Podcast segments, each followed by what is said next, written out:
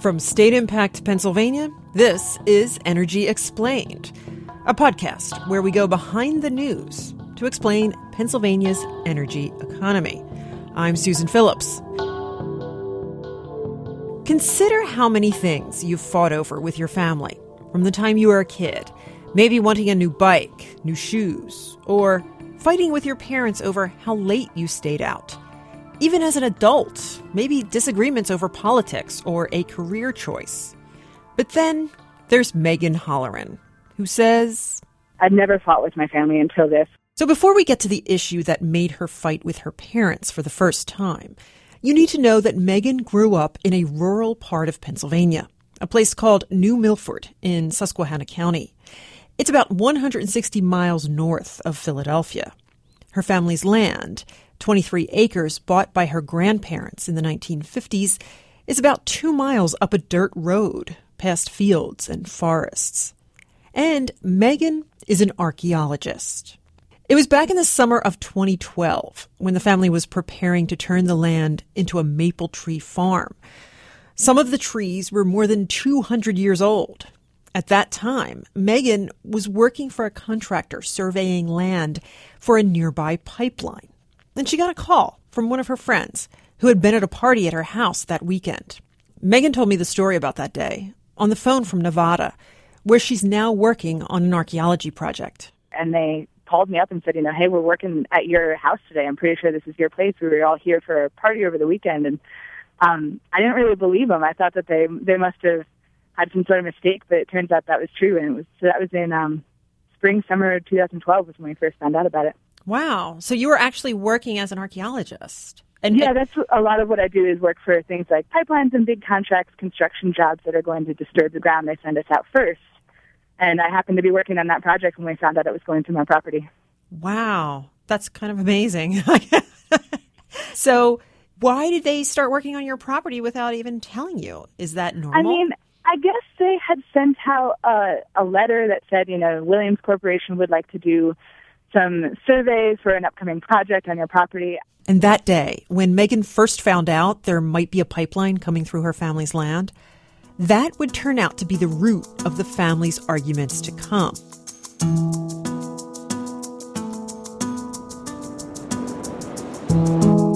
The pipeline builder, Williams, wanted to build a line they named the Constitution Pipeline through the burgeoning maple syrup farm that was the first you heard that this actual pipeline was going through.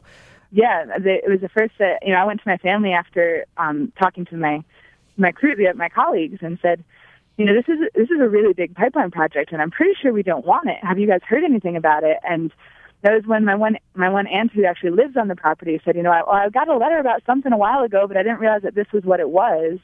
And that was when we were able to start finally, you know, trying to look into it and figuring out, wait, what's going on here? What is this project? And we don't want it on our land.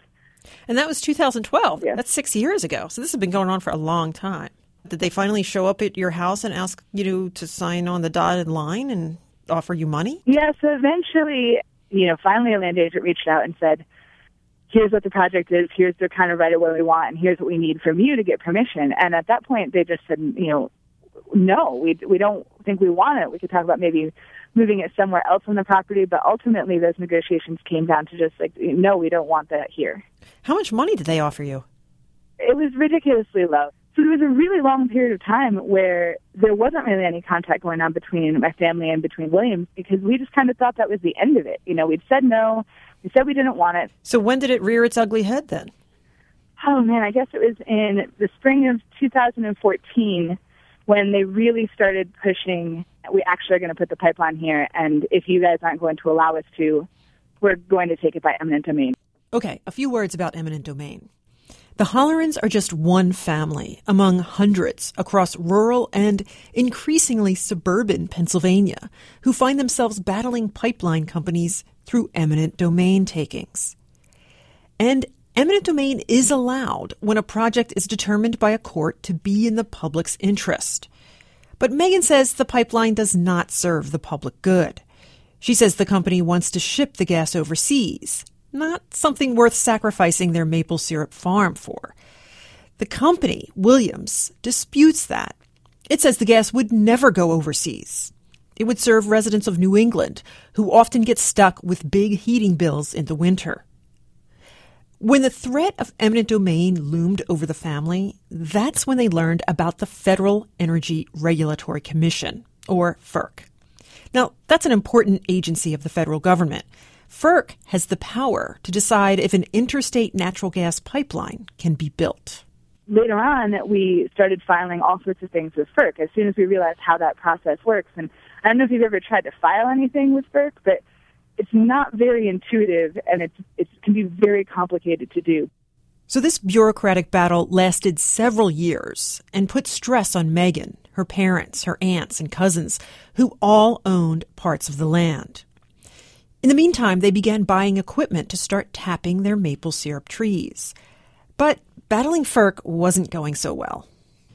Well, the, the difficult part about it is that it's really hard to figure out what you're supposed to do to fight it, right? For pipelines, states have to weigh in on environmental permits. The company got what it needed from Pennsylvania, but it looked like New York was dragging its feet. The pipeline path runs 90 miles through New York State, close to the upper part of the Delaware River. New York stalled on issuing permits, and that gave the Holleran family some hope. The case got tied up in court, and the family at this point was united in fighting eminent domain through legal methods. But a federal judge in Scranton sided with the company.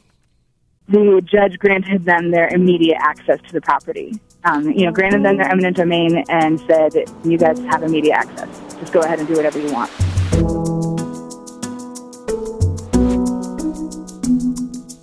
The first thing the pipeline company wanted to do was cut the maple syrup trees. So they went to the federal agency, FERC, for permission. The Hollerans fought that. They brought up the case of New York, which hadn't yet granted any permits. They pleaded for more time. Just wait, they said, until New York makes its decision. But FERC came down on the side of the company. The reason? Williams was working under a tight deadline to clear trees before migratory birds and bats returned in the spring. Federal law protects the bats and birds after they start nesting and raising their babies. The trees had to go, and they had to go quickly. When crews showed up in February 2016, they were met with protesters, both family members and pipeline opponents from across the state. The tree cutters backed off. So the company went back to the federal courthouse in Scranton and the court came down hard on the family, telling them that they could go to jail or face heavy fines if anyone, whether they were family members or not, prevented the tree cutters from doing their jobs. At this point, some family members wanted to back down. And here's where the arguments between Megan and her parents began. We got into these high stress situations of, you know, just everyone everyone trying to figure out what the best thing to do is and no one really being sure and you know all of us being pretty strong-willed megan wanted to continue the protest she thought no matter what the judge said she had a first amendment right to do so but the rest of the family were worried they didn't want to go to jail and they couldn't afford a criminal attorney the judge ordered the tree cutting to continue under armed guard so on March 1st, 2016, just as the Hollerans were preparing to tap their trees for maple syrup, the tree cutters returned. Last time they were here, I gave them maple candy, and this time they returned with assault rifles. That's right. Semi automatic weapons defended the tree cutters from Megan and her family. About half a dozen federal marshals in bulletproof vests and helmets greeted them that morning. And we traveled to the farm that day to report on the story. Whether you're pro pipeline, anti pipeline, pro gas, anti gas, it doesn't really matter. You should be terrified by this situation. Despite the arguments, the Hollerans followed the judge's orders. They did a few things to protest. They painted the trees red, white, and blue stars and stripes. But they also locked up the family dogs, fearful that the marshals might shoot them. And standing at a safe distance, Megan did get a few words in.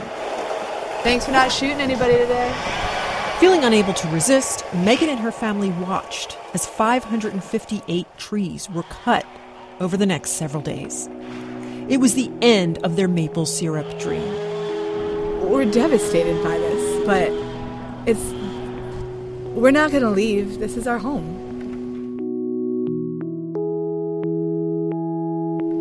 They're taking about 90% of our maple trees on this property. So yes, every all the potential we had to make maple syrup here on this property is being destroyed right now. No money had exchanged hands. But here's how Megan described negotiations with the company. The, the best way to quantify it is to think of it in terms of um, someone saying they're taking your land from you forever, and in response, they're offering you the price of a new truck. But this story has a particularly devastating twist.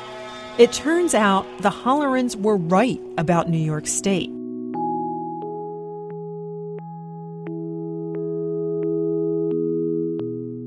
About a month after the trees were cleared, in a move that surprised everyone FERC, the company, the courts New York's environmental regulators refused to grant Williams water crossing permits for the Constitution pipeline. And today, more than two years later, despite the best efforts of the pipeline company, it appears that line will never be built across the Hollerans' land. It's just been a lot of uncertainty and a lot of stress and just a lot of sleepless nights over something that you know it never needed to happen in the first place. Right.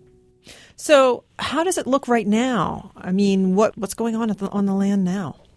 It's a mess. Since they clear cut the trees, there's just this giant empty uh, swath that you know used to be forested, and so that's it looks very bare and very stark. What are the options going forward if they never build the pipeline? We're hoping we get the, the possession of the land back and then, um, you know, go to court and try to determine what they have to pay us in damages, you know, just for not only to try to restore the land as best we can, but also just for, you know, having basically rented it for six years without ever paying any rent on it, you know? Do you have any idea how much that's worth at this point or how you even calculate that? Well, um, I'm going to start by the cost of transplanting one 50 year old tree, and then I'm going to multiply that by 500. The company, Williams, says it still plans to build the pipeline. But the Hollerans attorney says that's unlikely. Still, if the company won't give the land back, and FERC and the courts don't make them, those five acres of land running across the Hollerans' property will be owned by the company in perpetuity, for them to do with it what they want including selling it to another pipeline company. So earlier this year, the Hollerans filed a lawsuit in federal court to get their land back and get compensated for the taking. Megan's mother, Catherine Holleran, told the court the ordeal, quote, took an enormous emotional toll on the family. In the meantime, Megan says they're still close, but she wonders if only she had prevailed in the argument with her parents. If she had sat up in the trees that day and stayed up there for five weeks and gone to jail, faced a fine, just maybe the trees would still be standing.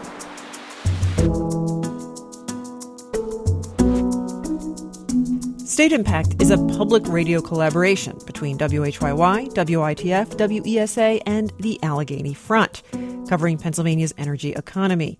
All of our work can be found at the State Impact Pennsylvania website. That's stateimpact.npr.org slash Pennsylvania.